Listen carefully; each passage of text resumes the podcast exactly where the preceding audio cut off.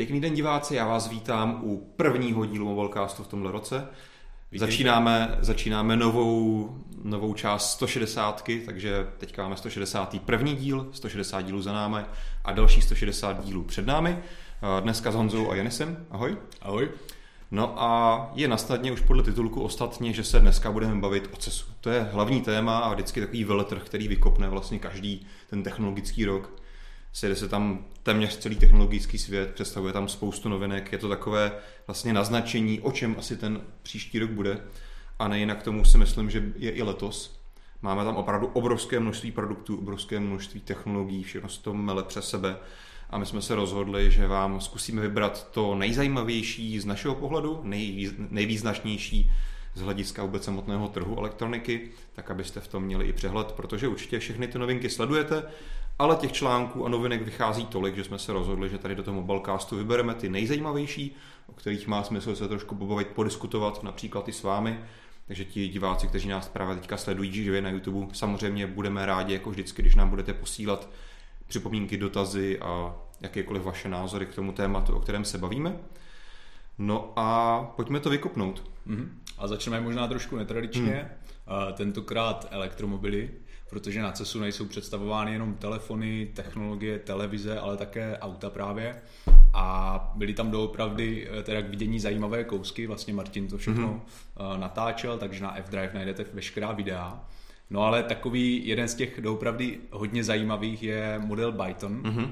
což je vlastně elektromobil původem z Číny, který se snaží tak trochu konkurovat s Tesla.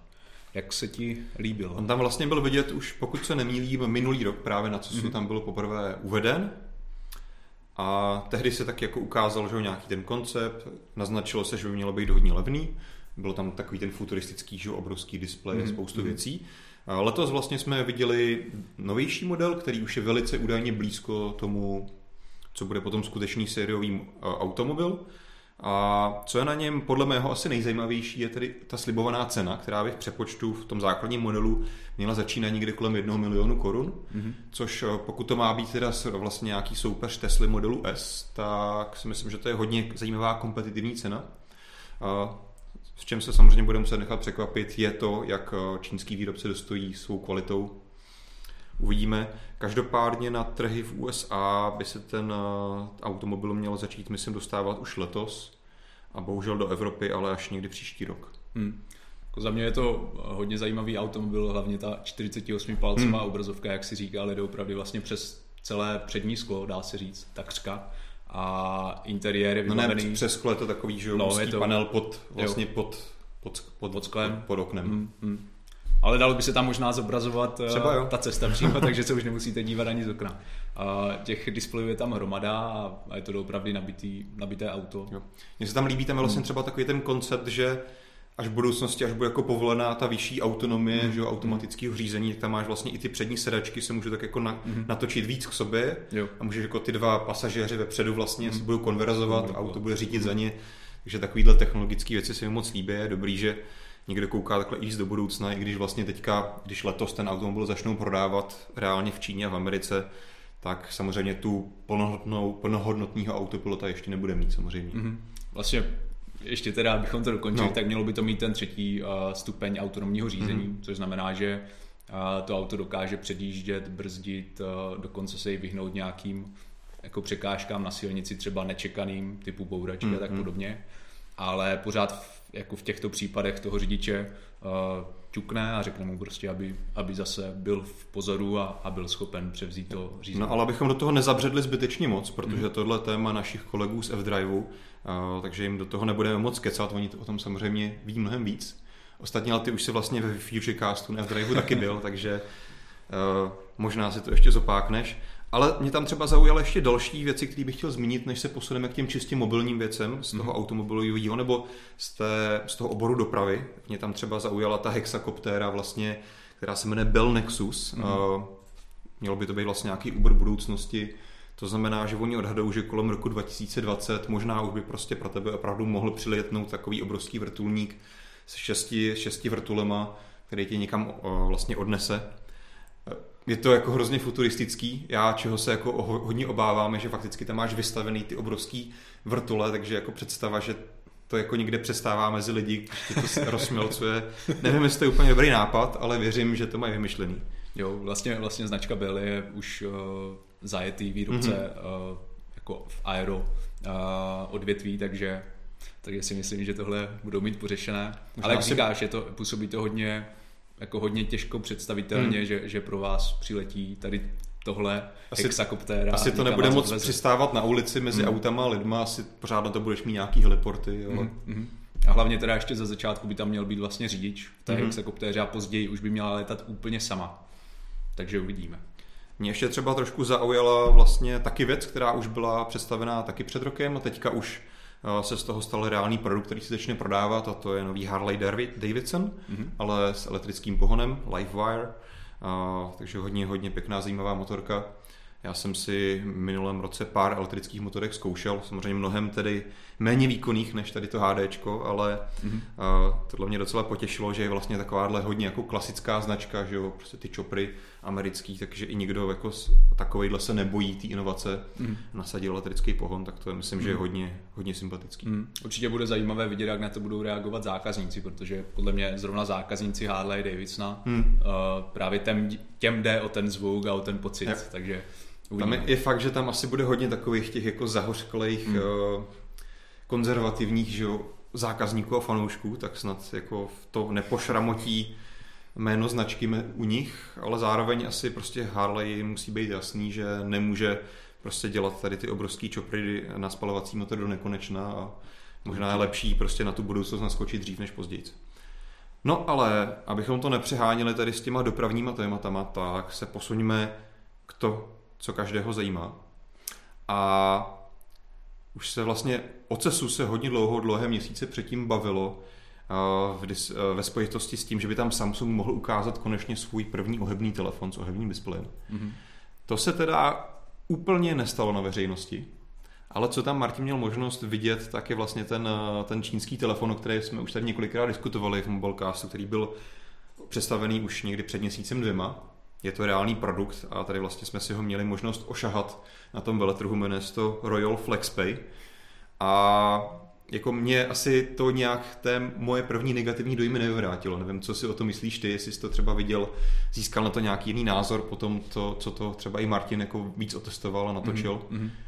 No mě tam rozhodně zaujalo to, jak vlastně Martin říkal, že jakmile ten telefon uh, narovnáte, takže mm. z toho máte v podstatě ten tablet, tak při přejezdu prstem po displeji vlastně cítíte hodně výrazně ten kloup, hmm. což jako asi, asi působí dost zvláštně, když jsme dneska zvyklí na telefonu, že je ten povrch hladký a tady máte nějaký prostě kloup pod tím displejem. A samozřejmě asi taková nějaká počáteční nedůvěra k pro mě, aspoň teda k pro mě neznámému výrobci Royal, takže... Hmm. Ono je to hlavně potřeba říct to, že Royal je vlastně, oni se zabývají tím, že integrují ohebné displeje do různých věcí spoustu věcí tam měli vystavený, že jsi hmm. měl displej na triku, na klobouku, na kabelce a fakticky jako tady ten tableto telefon, tady to zařízení je jejich první takovýhle gadget jako vyloženě elektronika, jo? takže oni, mm-hmm. oni jsou primárně prostě společnost, která se zabývá tím, že dělá takovéhle ohebné displeje a vlastně na to nějaký speciální ten ochranný film. A řekli si, OK, budeme první, bude se o nás mluvit, vyrobíme nějaké zařízení, řekneme, že to je finální kousek, můžete si ho koupit ale asi všichni se shodem na tom, že to jako, jako samotné zařízení, jako telefon nebo tablet, který by chtěl používat, tak to asi jako málo kdo by, kdo by tohle zvolil, protože z toho, co jsem to viděl na hodně místech, tak nemám pocit, že by to byl dobrý telefon ani dobrý tablet. Hmm, pravděpodobně není, no. A vlastně při tom ohnutí je zase to zařízení dost veliké, hmm. tím, že se neohne, nepřilhne úplně k sobě, ale je tam nějaký prostor v tom kloubu, takže do kapsy si to nedáte. možná do té kabelky nebo někam. No.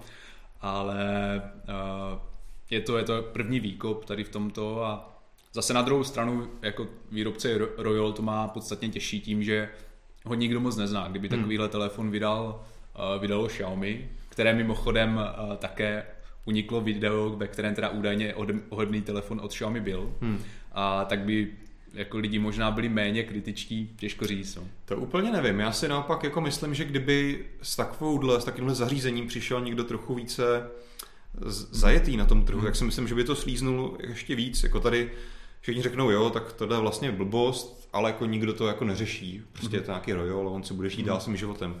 Ale přesně to je důvod, třeba ty jsi zmiňoval Xiaomi, já jsem předtím nakousával Samsung, mluví se o tom, že vlastně Samsung tam za zavřenými dveřmi svým partnerům ukazoval nějaký prototyp také ohybacího telefonu. Mm-hmm. Nebylo to, co, o čem se dříve mluvilo, že by tam mohl představit oficiálně, tak očividně právě tady Samsung ještě není plně připraven, ještě to technologicky musí dotáhnout. Právě například i konkrétně zástupce Samsungu zmiňoval, že není spokojen s tím právě, aby ten produkt byl stoprocentně rovný, aby tam nebyly žádné zkreslení toho displeje v ohybu a takovéhle věci. Mm. Což přesně tohle jsou neduhy toho Roll FlexPay. Uh, tak Samsung očividně tohle ještě nemá dotažené a právě proto, že už je to Samsung někdo se jménem, tak se nemůže úplně dovolit teďka tady to představit jako finální produkt, takže proto mm. se to spožďuje a budeme si muset teda na ohebný, ohebné zařízení, nevím, jestli tomu říkat telefon, tablet nebo něco nového, tak si budeme muset bohužel počkat. Určitě jo. A ještě doplním ten Samsung, tam hmm. vlastně podle teda dostupných informací řeší právě problém s tím, že se krčí displej, když ten telefon máte ohnutý. Takže jakmile je narovnaný ten displej, tak je hmm. jako krásně hladký, ale jakmile ho zohnete, tak tam vlastně je nějaký prostě nakrčení toho displeje. No ale když jsme u těch ohnutých no. Všech možných displejů, tak bychom mohli zabrousit i do sektoru televizí, mm-hmm. kde LG představilo 65-palcovou OLED televizi, také v podstatě s ohybatelným displejem, který výjíždí ze základny. On se vlastně roluje že, mm. do té krabice ve spodu. A tady tu televizi tam vlastně LG představ, taky ukázalo už na loňském CESu. Je to takové možná velké téma letošního CESu, že mm. a, výrobci tady uvádějí produkční kousky pro to, zařízení, které před rokem na CESu představili jako prototyp. To je přesně případ i LG. Takže už loni jsme vlastně viděli takovou tu wow televizi, že ti prostě opravdu se vyroluje displej velké televize se zaroluje. Mm-hmm. Tehdy to byl prototyp, letos už je to finální produkt, který se za pár měsíců dostane do prodeje. Rozhodně vzhledem k cenovce, která teda ještě nebyla oznámená, to nebude nic, jako co si asi běžně nikdo z nás koupí. To asi ne. Ale je fajn, že už jsme se dostali tam, že to je opravdu reálný produkt, který LG řekne, když jako za to chceš dát tak hrozně moc peněz, nevíme kolik, tak si to můžeš koupit. Mm-hmm. Mně se tam jako velmi líbí ta integrace do, do nábytku v podstatě. Mm. Vlastně nikdo nemusí vědět, že máte v tom pokoji televizi a když ji potřebujete, tak ji vyrolujete. Já jsem vlastně přesně dlouho přemýšlel nad tím, je to cool, všechno technologie, demonstrace, ale přemýšlel jsem nad tím, proč bys jako ve výsledku chtěl mít rolovací televizi. K čemu by ti to bylo? A pak asi tam je jako tady ten aspekt, že jsou prostě lidi třeba, kteří nechtějí mít non-stop televizi na stěně nebo hmm. někde hmm. na nějakém kusu nábytku. Že tam, pokud ti na tomhle tom záleží, tak fakticky si tu televizi můžeš schovat a může tvůj byt vypadat tak, že tam televizi nemáš. Mm. A opravdu ten displej vysuneš jenom ve chvíli, kdy chceš něco sledovat. Mm.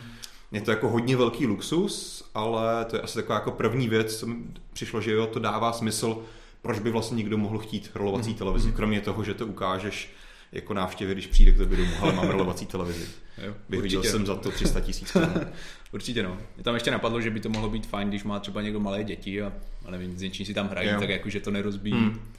A nebo ještě, jak si říkal u těch návštěv, ta televize je taková věc, která odvádí trochu pozornost občas a někdy jako, zvlášť když je teda samozřejmě zapnutá, že, tak odvádí pozornost, takže tímhle by se dala kompletně eliminovat ta přítomnost. Nevím, jestli jako, že chodíš někam na návštěvě, koukáš tam na vypnutou televizi, posloucháš, co říká, říkají ostatní, ale ne, rozumím ti. nějaké nudné návštěvy, no. do toho koukáš jako do zrcadla, že jo? Nebo. Teď jste si možná všimli, co se stalo. Tady se ozval nějaký hlas další. Máme jednu novinku pro nový rok 2019, tak vlastně jsme dali i e, našemu Petrovi, který tam sedí v reži, tak jsme mu dali taky mikrofon, takže nám do toho bude moct takhle vzkákat. Ahoj, a doufám, že příští rok dostanu i kameru vlastní. OK, tak 2020 další velká inovace. Důležité je to nepřehnat s těmi inovacemi, aby jsme měli co přinášet postupně, třeba jako Apple. uh, už nevím, ale o čem jsme se bavili přímě.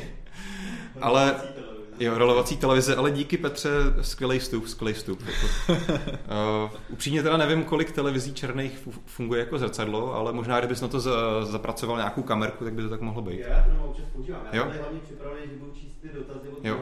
Při, nepřišly žádný zajímavý dotazy, tak se, po, tak se polepšete, prosím vás.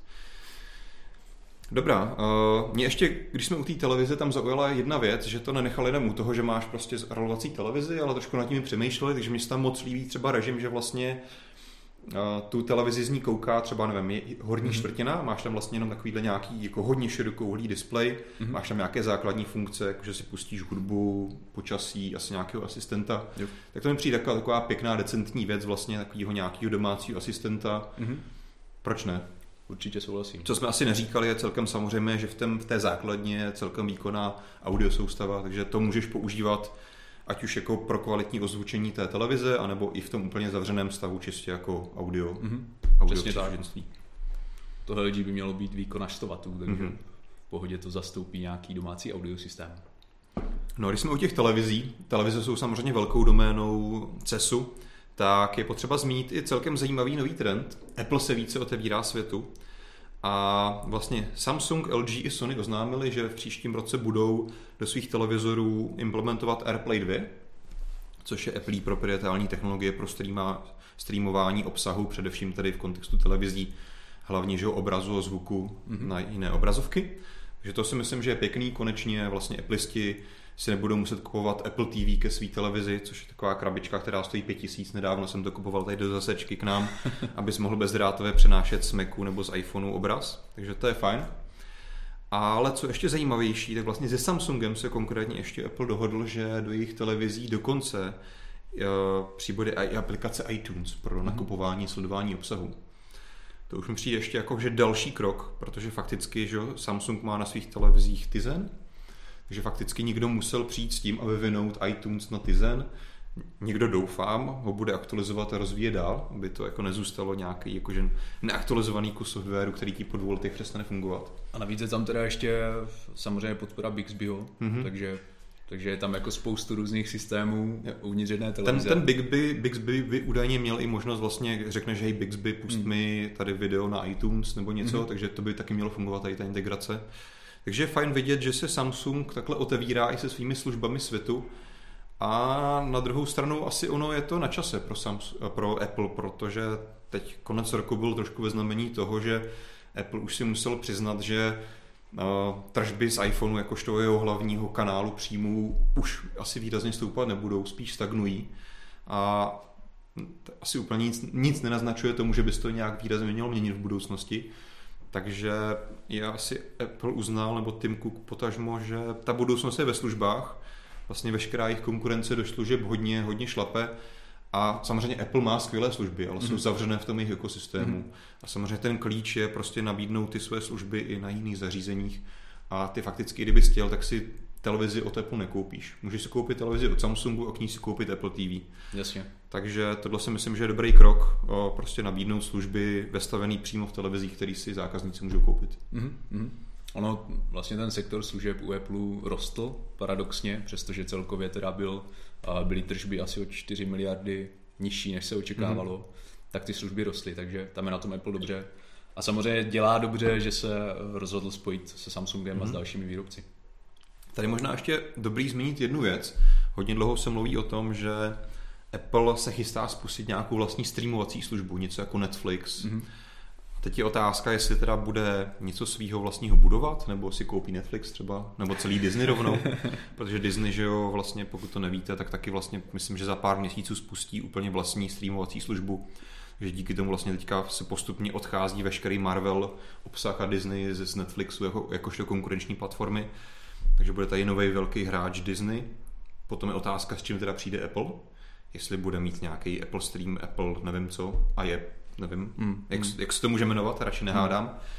A nebo půjde cestou, že si koupí Netflix nebo někoho jiného. Hmm. Pokud by byl Netflix k prodeji, no.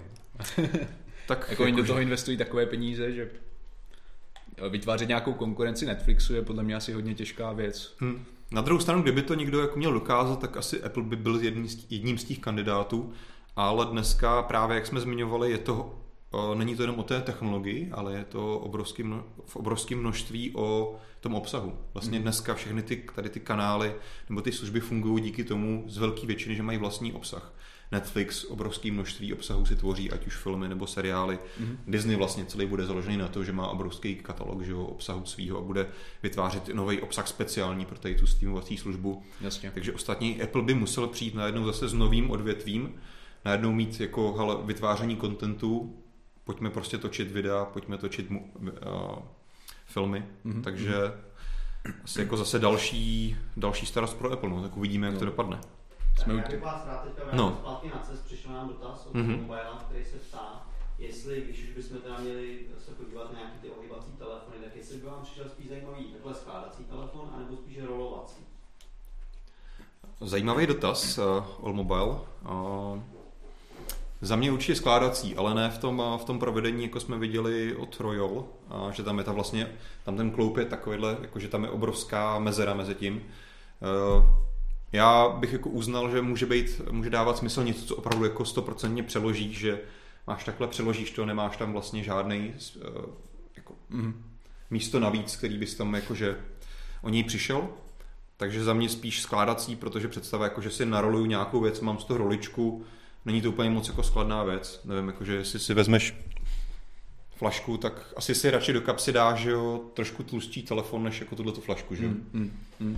Tady aby vlastně ten telefon s ohebným displejem mohl být úplně plochý v tom ohybu, mm. tak uh, vím, že jsme se bavili někdy v předešlých mobilecastech o patentu od uh, od Motorola možná, která, si vlast, která tam vlastně vytvořila takový prostor pro ten ohyb samotný. Takže mm. tam, kde vznikne ohyb, který samozřejmě zvětší tu šířku, tak ten se vleze do toho, uh, do toho pouzdra. Kdyby. Mm.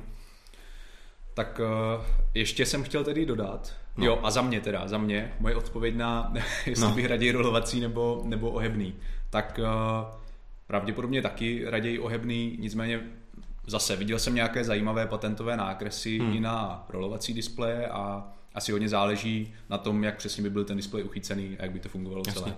No samozřejmě, promiň, že ti to doskáču, logicky, technologicky je mnohem jednodušší udělat ten rolovací displej. Mm-hmm. To je mhm. ostatně jako ten princip, co vidíme dneska, že jo? Mhm. Rolovací mm-hmm. televize, ohebný telefon. Je to o tom, že ten OLED displej můžeš ohnout, ale to, o čem jsem mluvil já, to by se ho fakticky musel úplně zlomit. Mm-hmm. Takže to je no, jasně. v současné době asi jako technologicky nereálný za mě bych se jako asi vůbec jako nezlobil za nějakou jako mírnou kompromis, že by to byly fakticky dva displeje velice těsně na sebe mm. navázaný. Mm-hmm. Určitě jo. A když jsme byli u těch videí, tak uh, jsem si vzpomněl, že a u videí a Apple, že Apple vlastně v Praze natočil teďka mm-hmm. reklamní videoklip a Petr na to měl eh, F-News, tak možná by nám mohl... M-News. Teda M-News, pardon. tak, by, tak by nám možná něco mohl říct o tom, jak to probíhalo. Teďka po něm chceš multitasking, teďka, teďka aby, aby, to, aby, to, aby to hledal zároveň mluvil. Vykolejil. jo, a tam Apple teda teď natač, natáčel reklamu na iPhone 10R, kde vlastně chtěl ukázat, že tam jde o, že tam je spousta barev. To máš vlastně ten liquid retina, že jo, jak oni tomu říkají. Tak tam jako vlastně z té reklamě tam plynou ty pixely, které znázorní tam ty parkour a nevím, jak jsem říkal. Zajímavé na tom samozřejmě to, že to bylo hlavně točení v Praze, hmm. že tam si vůbec nevšimneš nějakých barevných lidí, ty tě vůbec nezajímají. Jo. že to jsou Vršovice, tohleto, za chvíli přeběhnou uh, k Národnímu divadlu a pak vlastně skončí na Strahově. Hmm. Jako kdyby to běželi reálně, tak je to docela pěkná Hmm. Pěkná dálka po Praze, to teda nevím, jestli bych chtěl běžet. A jak vidíš, že jsou trénovaní všichni, skáčou tam salta z 10 metrů. Já, ale jako jestli jste diváci toho reklamu ještě neviděli, jak je to hlavně. Teda ono to na začátku vypadá trošku jak na Ukrajině. no, tak... Dobrý, tak asi dost reklam. To se na to asi diváci můžou potom podívat. Tak, to si tak nejde. A pojďme se posunout dalšímu tématu. Opustíme tady televize, posuňme se víc blíže k telefonům, k těm menším televizím. A předtím, než se dostaneme k samotnému hardwareu, tak bych se rád zastavil u věci, která vlastně úplně tak možná nesouvisí přímo s CESem, ale je od Samsungu, kteří představili vlastně další beta verzi svého nového prostředí Samsung One UI, mm-hmm. což je vlastně docela výrazněji předělané, dejme tomu nadstavba nebo nějaký skin nad Androidem pro Android 9 Pie. A přišlo mi zajímavý, protože to samozřejmě bude Samsung jako jeden z největších výrobců tohle logicky bude používat na svých příštích telefonech a samozřejmě se to dostane asi i na část z nich formou aktualizace, tak mi přišlo zajímavý se na to podívat, co vlastně se na nás Samsung chystá. Hmm. Určitě. Uh, vlastně taková asi hlavní věc, která, která je spojená tady s novým One UI, mm-hmm. je možnost ovládat ten telefon doopravdy jedním prstem nebo pohodlněji jedním mm-hmm. prstem, tak jak jsme zvyklí.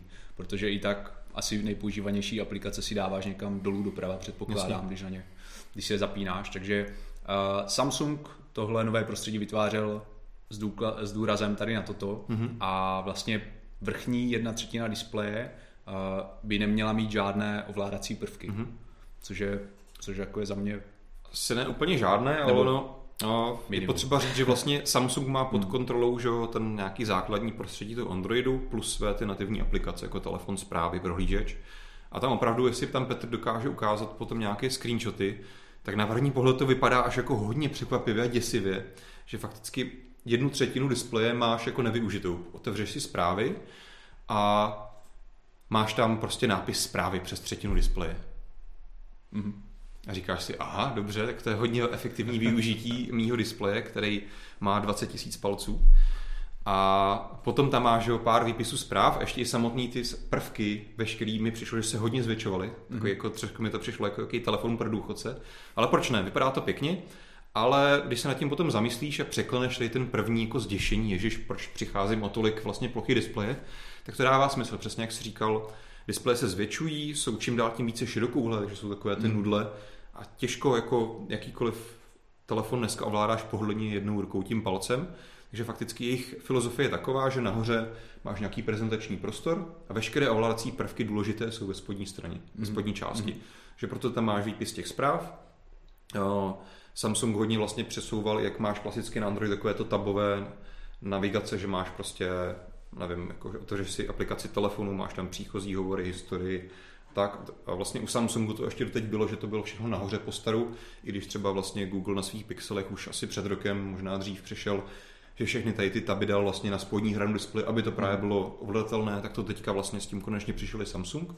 Takže vlastně všechny tady ty důležité akce budou v té spodní části, což je fajn.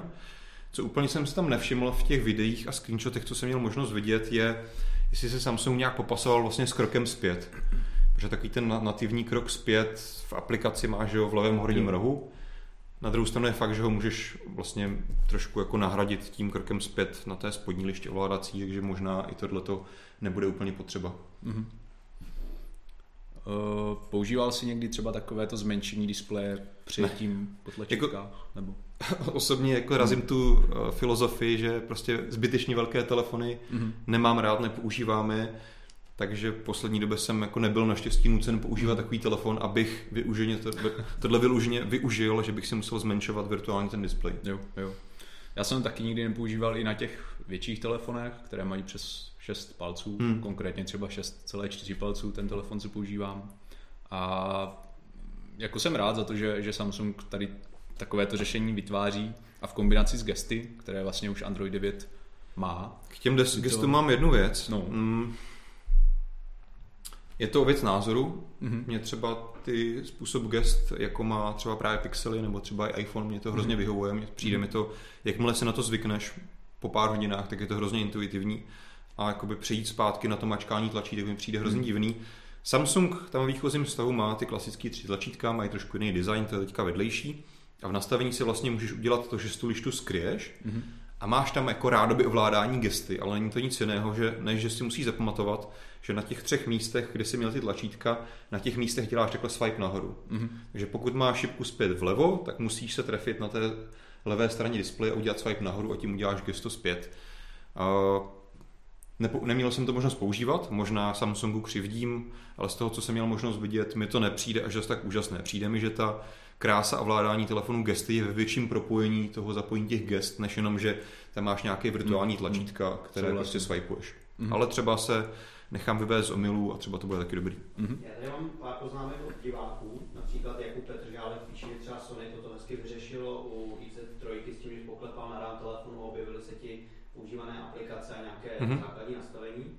A hlavně Allmobile že by pro něj bylo zajímavé, kdyby telefon rozeznal, že ho držíš vlastně ve dvou rukách, nebo že ho jednou rukou objímáš a tu, ta, ten dru, ta druhá ruka je připravená na to, že ho vlastně můžeš ovládat všude. Mm-hmm. Že třeba kdyby tam byl nějaký takový režim, tak by to mohlo fungovat dobře. To je dobrý nápad. Otázka úplně nevím, jak by to šlo jako technologicky spolehlivě rozpoznat, jestli to držíš jednou rukou nebo Jo, nevím. Já si myslím, že by to právě šlo celkem dobře. Jo. Teďka, když jsme třeba testovali ROG Phone nebo některé HTC hmm. mají vlastně ovládání přes rámeček, takže pokud eh, by byl dostatečný nějak velmi nízký tlak na ten rámeček, aby ten telefon rozpoznal, že no, ho držíš takhle. No ale představ si, že jo, takhle držíš telefon. No, no, no A jak rozpoznáš, že ten telefon držíš takhle, ovládáš to prstem? Mm-hmm. Jo. A nebo že ho držíš v té ruce a Mhm. druhou rukou to ovládáš. Tady jako Mhm. není moc velký rozdíl, jak ten Mhm. telefon by to měl poznat. Jasně. Tam by asi musel být nějaké ještě nastavení, jestli si levák, pravák. Ale ještě zajímavý nápad. Mm, možná by to zase na druhou stranu bylo až moc jako matoucí pro běžné Mhm. uživatele, že najednou se ti ten telefon chová jinak a nevíš Mhm. proč, protože si jako ho zrovna držíš v jiné ruce. Nevím. No a uh, další teda zajímavou funkcí uh, One UI bude Night Mode, Mhm. který já osobně hodně používám. Vlastně všechno, co jde, tak se snažím mít v černé a, a jsem s tím jako velmi spokojený. Na OLED displejích to rozhodně dává smysl. Mm. Takže jak to máš ty s Night Já to taky mám, Jo? taky tak mám vlastně všude, kde to jde, tak mám zapnutý night mode, některé aplikace si to berou automaticky ze, Mhm. ze, systému, v některých to musím nastavit, ale rozhodně kde, kde to jde, tak to mám nastavený. Co jsem viděl, tak Samsung to zase v těch svých vystavených aplikacích má velice pěkně vyřešené, takže to se mu povedlo a myslím si, že zase jedna z dalších jako pěkných inovací. Mhm. Takže pokud máte rádi černou, tak Jedna věc je, pokud máte rádi nebo nemáte rádi, druhá věc je, To- že fakticky jako hodně jasně no. ušetří baterku. Mm. A taky oči by to mělo šetřit. Mhm. Jsou tam potom další drobné vylepšení, jako že máš možnost si nastavovat víc always on display, že vlastně nemusí to být pořád zobrazený, můžeš to, že se ti ten always on display, ten stav zobrazí naťuknutí na displeji, Mhm. zase věci, co jiný telefony už měly nějakou dobu. Samsung přidává velice jako příjemná věc. Změnil podobu multitaskingu, vlastně už to nejsou takové té karty, které se rolují vertikálně, ale stejně jako to měl asi jako jeden z prvních Apple nebo třeba Pixel, vlastně jsou to karty vedle sebe, mezi nimi se takhle posouváš. Mhm. Že takovéhle drobnosti eh, tam Samsung přináší. Myslím, že v- téměř všechny jsou jako velice pozitivní inovace.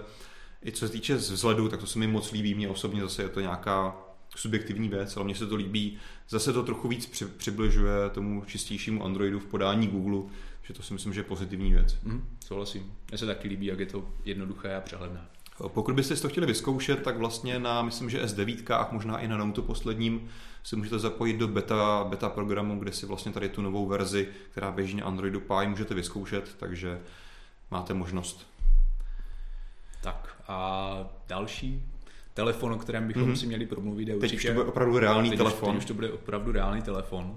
Tak je Honor View 20, Mhm. Který Martin zase testoval eh, v Las Vegas. Máme tam zajímavé video, které můžete zhlédnout. A asi první, co vás zaujme, nebo respektive záleží na tom, jestli se na telefon podíváte ze zadní strany Mhm. nebo z té přední. Pokud ze zadní, tak vás určitě eh, zaujme nový speciální povrch, který vytváří takový Včkový uh, odlesk. A, takže je to jako příhodné View 20, Včkový odlesk. Mhm, mhm. Uh, jak se ti líbí tady tenhle nano coating?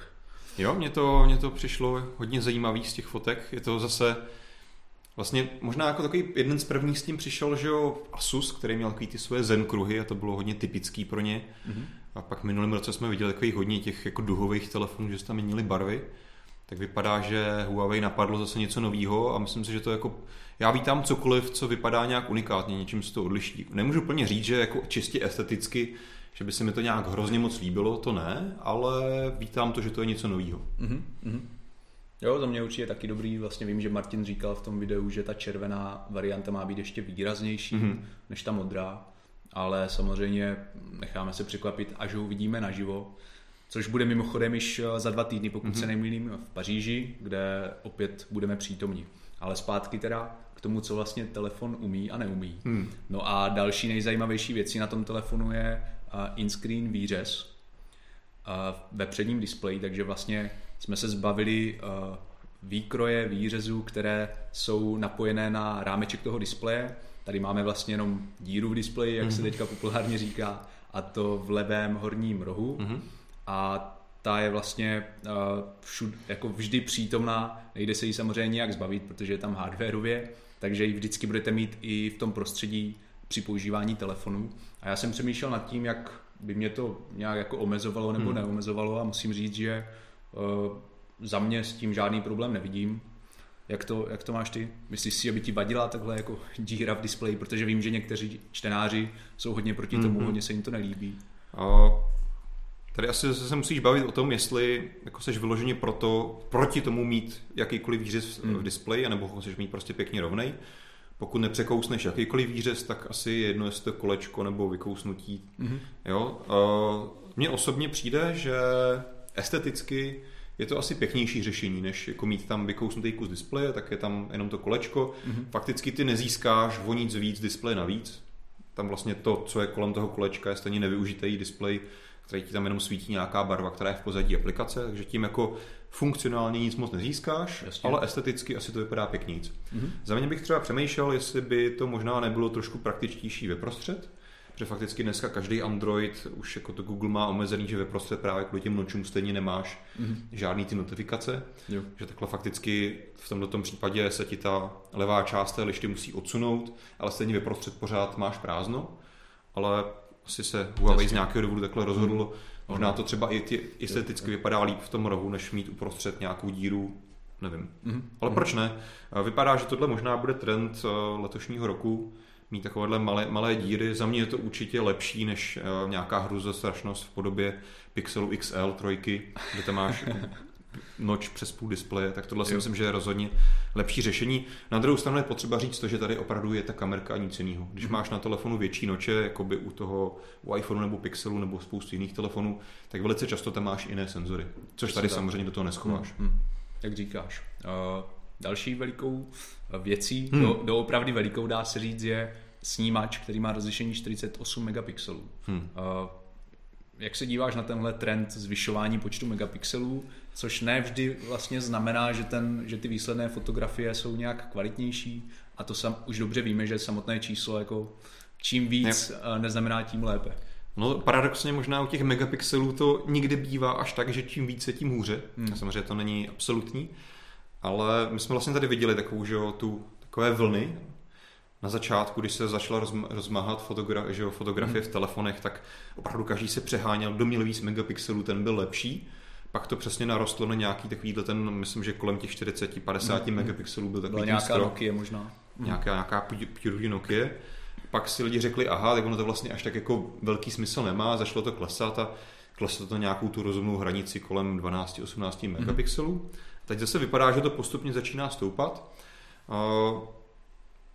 Ostatně vlastně jako jak Honor, tak i vlastně Xiaomi, kterým se dostaneme za chvíli, tak předpokládám, že oba dva vlastně používají v výchozím stavu tu technologii, kterou vlastně už tehdy měla Nokia, ta, tu Pure View, to znamená ve výchozím stavu nefotíš 48 megapixelové fotky, mm.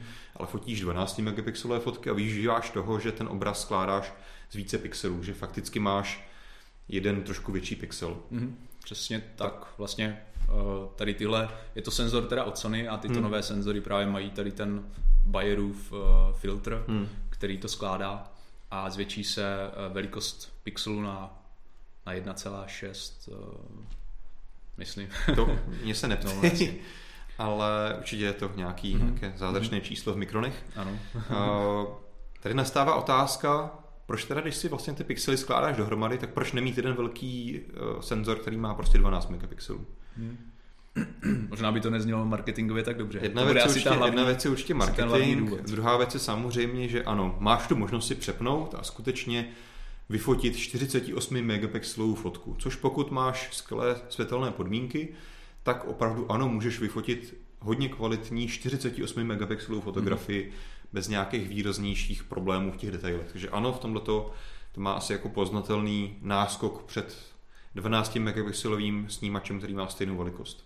Souhlasím. Ale v tom jako standardním běžném automatickém režimu úplně nevím, jestli to není trochu zbytečné. Hmm.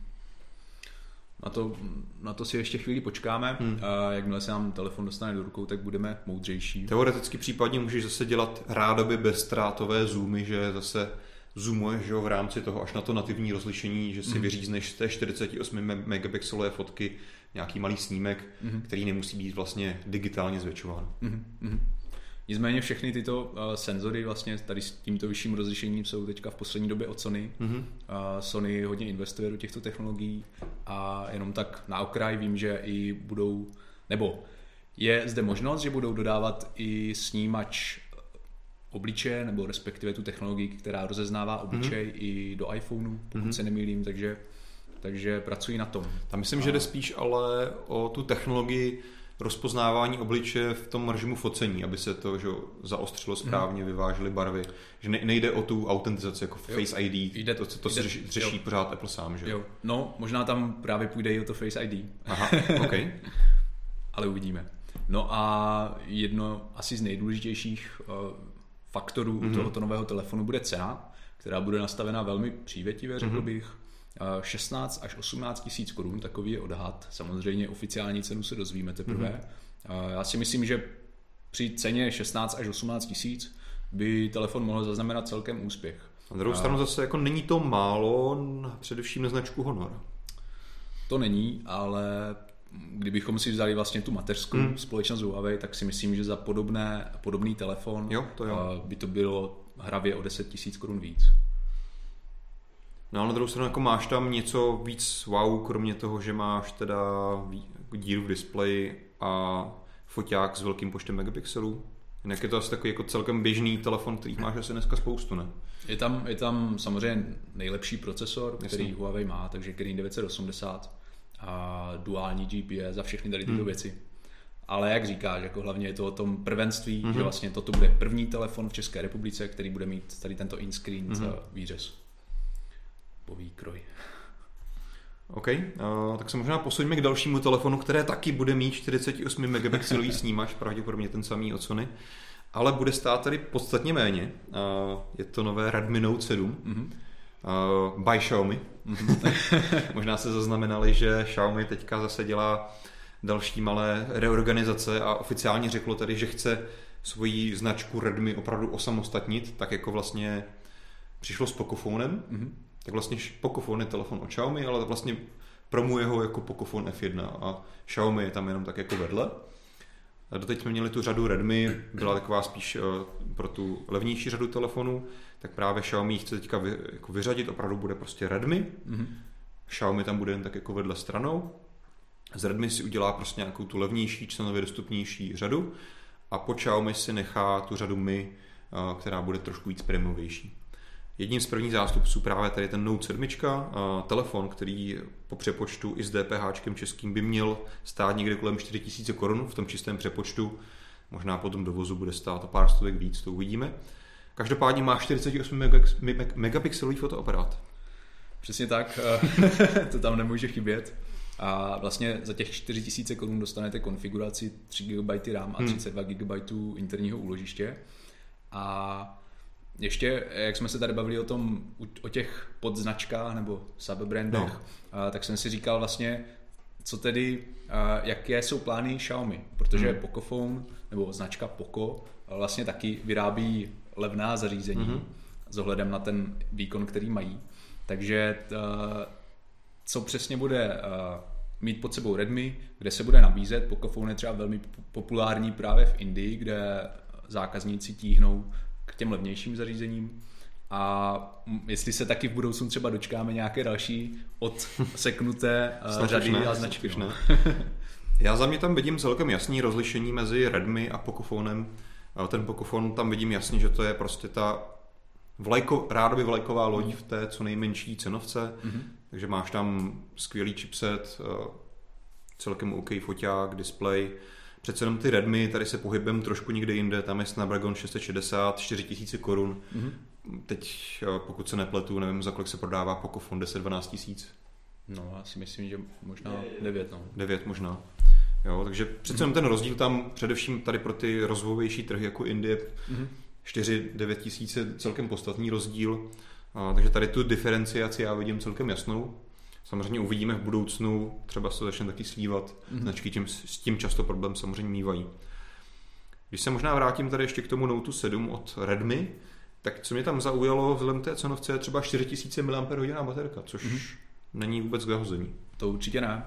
Trošku problém bych tam ale viděl v tom, že ta dodávaná, ten dodávaný adaptér mm-hmm. má, není to vlastně rychlo nabíjecí adaptér, mm-hmm. ale ten standardní. A alespoň teda jako čínští zákazníci si mohou za příplatek 10 čínských juanů, což je nějakých 40 českých korun, uh, přikoupit výkonnější rychlou okay. nabíječku, což pravděpodobně nebude uh, to, čeho se dočkáme tady v České republice, hmm. že bychom si mohli za 40 korun dokoupit tu výkonnější. Tak snad třeba Ale... čeští distributoři budou ve výchozím stavu hmm. dodávat nějakou rychlejší. To by bylo skvělé. No. Uvidíme. A jinak uh, zde uh, není žádná díra v displeji, je tady, mm-hmm. je tady výřez uh, kapkovitý, mm-hmm. takže z vrchní strany displeje. A displej má velikost 6,3 palců, Full HD plus rozlišení, což si myslím, že je plně dostatečné. Jako není, to, není to zázrak, ale vzhledem mm. k cenovce je to mm. v mhm. pohodě a třeba vzhledem k té kapacitě baterie, naopak zase díky tomu bys mohl mít ještě o to zajímavější výdrž. Mm. Takže celkem zajímavý vypadající telefon. A ještě k tomuto telefonu bylo eh, zveřejněno, teďka nevím, jestli se nespletu, buď to bylo mm. Redmi 7 nebo Redmi Note 7. Okay. A vlastně tvůrci ze Xiaomi ho testovali tím, že po něm nechali projít asi 20 lidí, kteří na něj různě dupali a telefonu se nic nestalo, teda údajně. Mm-hmm. Tak to je jenom takový doplněk. Takže měl by být i nějak odolný pravděpodobně, nicméně oficiální nějakou IP specifikaci jsem nezahlédl. Já taky ne. Tak a asi se můžeme podívat, abychom nebyli pořád u telefonu, tak zase přeskočíme trošku a tentokrát uh, to budou notebooky. Zvětšíme si displeje trošku. Zvětšíme si displeje. Já jsem si tady zařadil Dell XPS 13. Osobně je to notebook, který, mě, který se mi moc líbí a myslím si, že i vlastně je to jeden z, ten, z těch průkopníků, těch tenkých rámečků v notebookcích a zaslouží si takový uh, místo na tom, na tom výsluní a mhm. vlastně i tady zase na CESu představil inovovaný model, který vlastně ve skrze vypadá totožně jako ty předchozí, ale napravil tam asi tu nejzásadnější věc, který mu většina recenzů vytýkala, to je vlastně umístění kamerky mm-hmm. tady ve spodním, ve spodním rámu displeje. Když si s někým dělal videohovor, tak to nevypadalo úplně lichotivě, takže Jasně. teďka konečně uh, údajně dva roky pracoval na miniaturizaci toho snímače, aby se jim vešel do toho horního malého rámečku No, co je trochu škoda, že fakticky, když si vedle sebe postavíš ten loňský a letošní model, ten letošní přece jenom ten rámeček horní má trochu širší, mm-hmm. ale není to nic hroznýho. Mm-hmm. A co vidím jako mnohem horší nevýhodu je, že jsme tím přišli o infrasenzor, to znamená, není tam žádná podpora pro Windows Hello odemykání, takže vlastně jediné, čím se budeš moct autentizovat, kromě heslem nebo nějakých jiných, jinými hardwareovými metodami, je vlastně čtečka na otisky prstů v mm-hmm. zapínacím tlačítku. Není to jako nic hrozného, ale přece jenom ta Windows Hello funkce na kamerce je docela příjemná věc. Určitě jo, je hodně návyková. Já co jsem teď testoval Surface Book 2, tak hmm. jsem to měl zapnuté a už vlastně je to velmi pohodlné tam nic nepsat a být hnedka rozezná. Jo, fakticky jenom otevřeš hmm. notebook, se ti probudí, autentizuje tě a můžeš začít pracovat. hmm Nemusíš, jako, můžeš vynechat tady ten Přesně tak. jeden další klik na, na tu čtečku. hmm No jinak asi tam nic extra nového nenajdeme, jsou tam logicky novější procesory Whiskey Lake, eh, nové procesory, které Intel představoval právě taky na CESu, které mi teďka vypadlo, jak se jmenují, zase nějaké další jezero, tak ty ještě dostupné nejsou, že vlastně žádný výrobci ještě ve svých notebookcích nemá, takže stejně jako ostatní výrobci letos zatím tady Dell má Whiskey Lake, to tuším, že osmou generaci mm-hmm. Core i procesorů od Intelu. A když jsme, nebo my u toho nejsme, mm-hmm. ale později se dostaneme k no. časy, protože byla oznámena nová barva, to nechám na tobě ještě zmínit. ale co mě zaujalo u tohoto počítače je to, jak moc výrobci mysleli na nějakou recyklovatelnost, mm-hmm. na to, aby ten počítač byl nějak environmentálně uh, v pořádku. Mm-hmm. To znamená, že se snažili co nejvíce komponent, které jsou v počítači, údajně by to mělo být až 90%, a vyrobit takovým způsobem, aby byly znovu použitelné mm-hmm. nebo recyklovatelné a mimo jiné tam využili i přímo plast z moře, pokud se nemýlím, který taky k něčemu posloužil. Takže to mi přijde zase jako dobrý eh, krok správným směrem, mm-hmm. řekl bych. Jo, já tohle určitě vítám. Napadl, napadl mě takový vtip, který jsem nedávno viděl kreslený. Je tam vlastně pán u pokladny drží v ruce rybu. Ptá se, jestli by na to mohl dostat sáček. A ta paní u pokladny mu říká, že sáček už je v rybě. Mm-hmm. Takže a to je taková malá odbočka.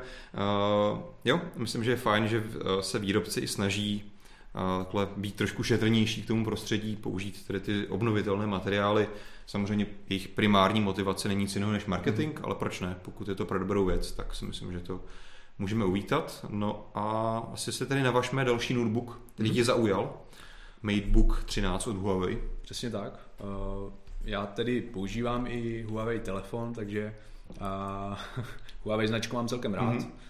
Jako bezpečnostní kauza, která tady probíhala, mě nějak moc nezasáhla, ani, ani se necítím nějak víc jako nezabezpečeně nebo nebez, nebezpečně. A MateBook 13 je vlastně, jak název nepovídá, 13-palcový mm-hmm teď jsem chtěl říct MateBook, notebook s dotykovým displejem. Ultrabook, takže řekněme. Ultrabook, velmi kompaktní, zase velmi tenké rámečky kolem displeje, mm-hmm. Mně se na první pohled eh, doopravdy hodně líbil, má veliký touchpad, velikou klávesnici na, mm-hmm. na rozměry toho zařízení. Vlastně v zapínacím tlačítku najdeme čtečku otisku prstů, takže tam je ta bezpečnost vyřešena takto. Mm-hmm. No a měl by být také velmi lehký, konkrétně hmotnost by měla být uh, něco málo přes kilo. Mm-hmm.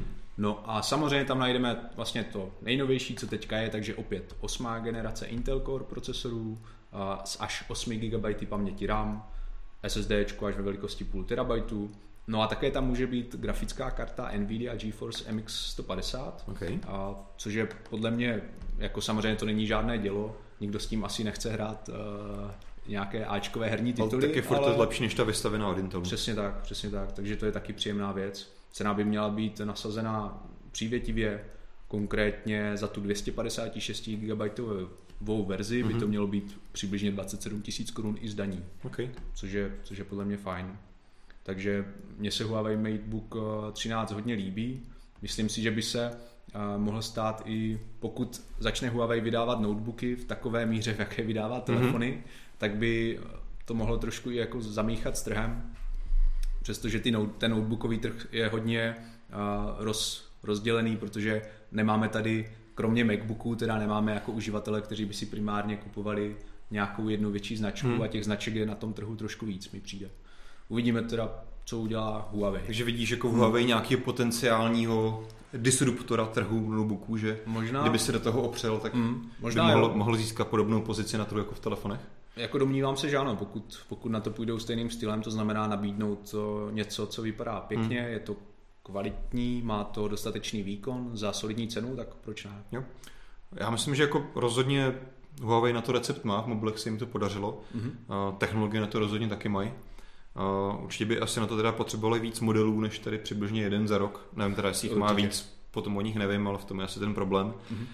Za mě možná jediná taková věc, že asi jako bych potřeboval trošku jiný logo, logo uh, na tom víku.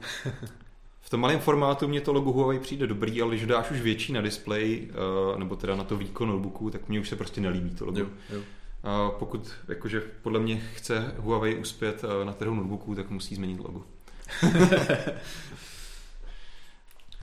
tak to byla jen taková srandička stranou, ale je přece takové to logo, není úplně podle mě jako takové moderní, takové hodně Jasně, jako... no. Není, není takové nějak možná Nevím, jestli to má být nějaký květ, nebo jestli zatím mm, je nějaká mm. jiná geneze ale, ale je takové hodně složité. To ano. No a potom tady máme něco úplně jiného. Mm-hmm. Tentokrát nebudeme displej ani zvětšovat, ani zmenšovat, mm-hmm. a, ale nasadíme si ho na obličej mm-hmm. a budeme se bavit o HTC Vive Pro Eye, který byl také představen na CESu a e, jako nabízí zase nové samozřejmě funkce, mm-hmm. nový mírně nebo mírně inovovaný vzhled. Myslím si, že u těch e, virtuálních brýlí není moc co e, vymýšlet. A pokud vím, tak zrovna ten, ten model Pro Eye mm-hmm. si myslím, že se vzhledově výrazně neliší, že je téměř mm-hmm. totožný s tím starším. Tam je vlastně ta důležitá novinka, která tam je, taky, že tam je vlastně přidané senzory pro tre- sledování očí nebo pohybu, mm-hmm. pohybu tvých bulv, nebo respektive rohovky. což je fajn věc, není to jako nic nového, spoustu technologií pro sledování pohybu očí už tady máme dlouho. Nějak výrazně se to nerozmohlo, ale myslím, že pokud se to povede HTC, což vypadá, že se jim povedlo mm-hmm. dobře integrovat do těch bydlí na virtuální realitu, tak by to rozhodně mohlo být pěkné, protože jednak to rozšiřuje možnosti ovládání, což jednak může jako udělat víc ten zážitek víc imerzivní, kromě toho, že je i více vlastně inkluzivní třeba pro lidi s různým mm-hmm. postižením, který opravdu nemůžou mít Přesně tak. ať už uchopit nebo ovládat nějakou jemnou motorikou ty ovladače, které dneska máš k tomu, takže prostě zase přidat nějakou novou možnost navigace mm-hmm. v té virtuální realitě je rozhodně fajn. A co mě hodně zaujalo, tak oni tam ukázali takovou technologii, že vlastně oni sledují, kam ty se koukáš a podle toho oni dokážou vlastně soustředit, že v tom zorném poli dokážou vlastně vylepšit kvalitu, zlepšit textury eh, třeba toho virtuálního prostředí na úkor toho, toho té kvality okolo, mm-hmm. protože samozřejmě dneska musíš se potýkat s, nějakou výpočetní, s nějakým výpočetním výkonem a nemůžeš si jednoduše dovolit mít úplně tu nejvyhlazenější, nejhezčí grafiku, největší rozlišení textur v celém tom zorném poli té virtuální reality. A to je vlastně, co oni dělají, že sledují ty tvé oči a vylepší to jenom tam, kam se přesně koukáš a šetří ten výkon na té, na té zbylé ploše. A údajně to funguje tak, že z toho nevšimneš a máš jako z toho mnohem detailnější a lepší zážitek. Takže myslím si, že hodně pěkná inovace. Mm-hmm. Určitě ano. A pak tady ještě vlastně byl Vive Cosmos. Mm-hmm. Což jenom, abych to uvedl na pravou míru, tak je to vlastně další model budoucích brýlí. Vlastně tady ty uh, eh, HTC Vive Pro je něco, co už tady bylo představeného. Bude si to, pokud se nemýlím, tady v druhém kvartálu moc koupit. Mm-hmm. A ten Vive Cosmos je takový nějaký koncept do budoucna. To se možná letos někdy začne prodávat vlastně v nějakém jako spíš jako developer kitu. Ještě z toho není úplně komerční produkt. A Eh, tam si HTC vlastně přece vzalo trošku zjednodušit to nasazení, protože dělalo se nějaký průzkum a údajně prostě nejvíce lidem vadilo to, že eh, jako když zvažovali nad tím si koupit tu virtuální realitu, tu nutnost jako rozestavit si vlastně ty hmm. senzory, že vlastně ty musíš mít dneska minimálně dva stojany s takými těmi laserovými vysílači, které ti zajišťují vlastně snímání přesného pohybu těch brýlí a dalších ovladačů. Takže údajně HTC vymyslelo nebo vyřešilo tu technologii tak, že tady ty vysílače nebo senzory vůbec nepotřebuješ, stačí ti samotné brýle a samotné ty ovladače v rukou, přidalo tam nějaké další kamerky na snídání pohybu, další senzory. Údajně by to opravdu mělo fungovat stejně spolehlivě jako s těmi laserovými vysílači bez nich. Na to jsem hodně zvědavý, upřímně nevím, jak toho dosáhli, ale pokud ano, tak to rozhodně bude další, další zjednušení a snížení takové té bariéry, aby si to mohl někam do bytu nainstalovat a třeba mm-hmm. si tam hrát pohodlně. Mm-hmm, určitě. Jinak uh, Vive uh, je také, nebo HTC Vive je také aktivní i ve službách. Mm-hmm. Představilo novou knihovnu různých vir, virtuálních uh, uh, her nebo filmečku nebo prostě různých takovýchto aplikací, která se jmenuje Viveport. A takže je to, je to takový Netflix, dá se říci, ale pro tady HTC Vive virtuální brýle a nejen pro ně, a můžou to používat i uživatelé s Oculusem. Mm-hmm.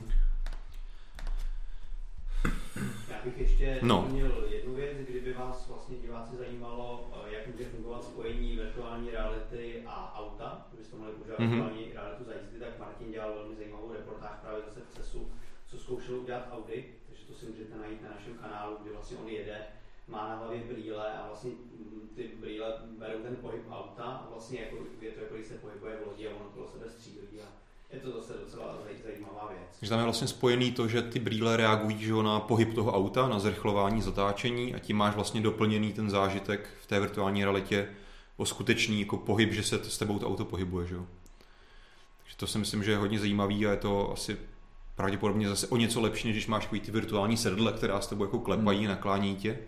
Tak tady ten, ten pohyb tam máš skutečný. Takže taková odbočka, až skončí Mobilecast, můžete se na to určitě podívat. Je to Petře na MobileNetu nebo na F-Driveu na kanále? Je to na MobileNetu, jmenuje to speciální virtuální mm-hmm. realita OK, tak si to určitě najděte. No a pojďme se asi tedy posunout k závěrečnému tématu. Mm-hmm. A tím trošku nalákáme na další veletrh. CES samozřejmě ještě probíhá, ale tuším, že během dneška bude končit Las Vegas takže možná tam ještě Martin uloví pár posledních novinek. Petr má tady v zásobě ještě spoustu videí na sestříhání a zpracování, že se rozhodně nebojte, že by ten přísun všech šíleností, nesmyslů a nepředstavitelných gadgetů měl utichat, ještě to chvíli bude trvat, takže třeba, rozhodně se nudit nebudete. Třeba chytrého dřeva. Chytré dřevo, ano. se chtěli podívat, tak to také najdete na F-Zone chytré dřevo, který má v sobě asistent. To se mi zrovna třeba jako hodně líbilo. Mm. Trošku asi si myslím, že by to mělo ještě vychytat, aby to bylo takové víc responsivní, ale velice pěkná věc, jak si integrovat chytrého asistenta někam do nábytku. Každopádně další důležitý veletrh, který nás čeká, je Mobile World Congress v Barceloně. Mm-hmm. Celkem tradičně, tuším někdy na přes, v únoru, myslím. V únoru už. Přelom února, března, myslím. A, no a tam se mluvilo o tom, že by LG tam zase po dlouhé době představilo nějakou vlajkovou loď. Vlastně naposledy na Barceloně LG představovalo svoji G6. G7 si potom nechalo na jiný, jiný event, což je ostatně takový ten trend, že výrobci radí si ten eh, event představení svého důležitého modelu nechají pár týden předtím nebo pár týdnů potom, mm-hmm. aby vlastně nebyli zastíněni tím přívalem jiných novinek, což jako vlastně někdy vyústilo v to, že na tom veletrhu zase až těch důležitých novinek tam moc jako výsledku nebylo. Takže to vypadalo, že se LG plánovalo letos na Barcelonu vrátit a představit tam svoji G8. No a v zápětí s tím přispěchalo Xiaomi, že tam taky něco důležitého představí. Takže jako teďka bude zajímavé sledovat teda, jestli někdo z nich z toho vycouvá a udělá si z toho vlastní event, nebo tam tady zůstanou oba. Přece jenom je potřeba říct, že Xiaomi už je dneska důležitý hráč, ne tak jako třeba před třemi, čtyřmi lety, kdyby to asi nikoho moc jako nevyvedlo z míry. To určitě. LG, že Xiaomi tam představí nějaký svůj telefon, který a... se vlastně tady úplně neprodává. A má i své vlastní notebooky, mimochodem Xiaomi. Mm-hmm. Takže se máme určitě na co i dál těšit, kromě toho tady, že jak jsem říkal, jak na mobilnetu, tak na F-Driveu i na F-Zone.cz ještě vás čeká velká nálož novinek se samotného CESu, které tam Martin nalovil a ještě dneska bude lovit. No a samozřejmě se můžete tady těšit i do budoucna na další veletrhy. Pokud nechcete nic z toho zmeškat, tak budeme rádi, pokud nám tady na YouTube kanál Mobile.cz dáte odběr, případně like tohohle videa, aby se o tom dozvěděli i ostatní. No a samozřejmě nás můžete sledovat i na všech sociálních sítích, které jsou v tuhle chvíli aktuální a relevantní, tak tam nás určitě najdete. Tak jo, eh, my vám děkujeme za pozornost. Doufáme, že jste si dnešní díl speciál, dá se říct, eh, z CESy užili stejně jako my a budeme se na vás těšit v dalším díle Mobilecastu. Zase za 14 dní, ahoj. Mějte se. Ahoj.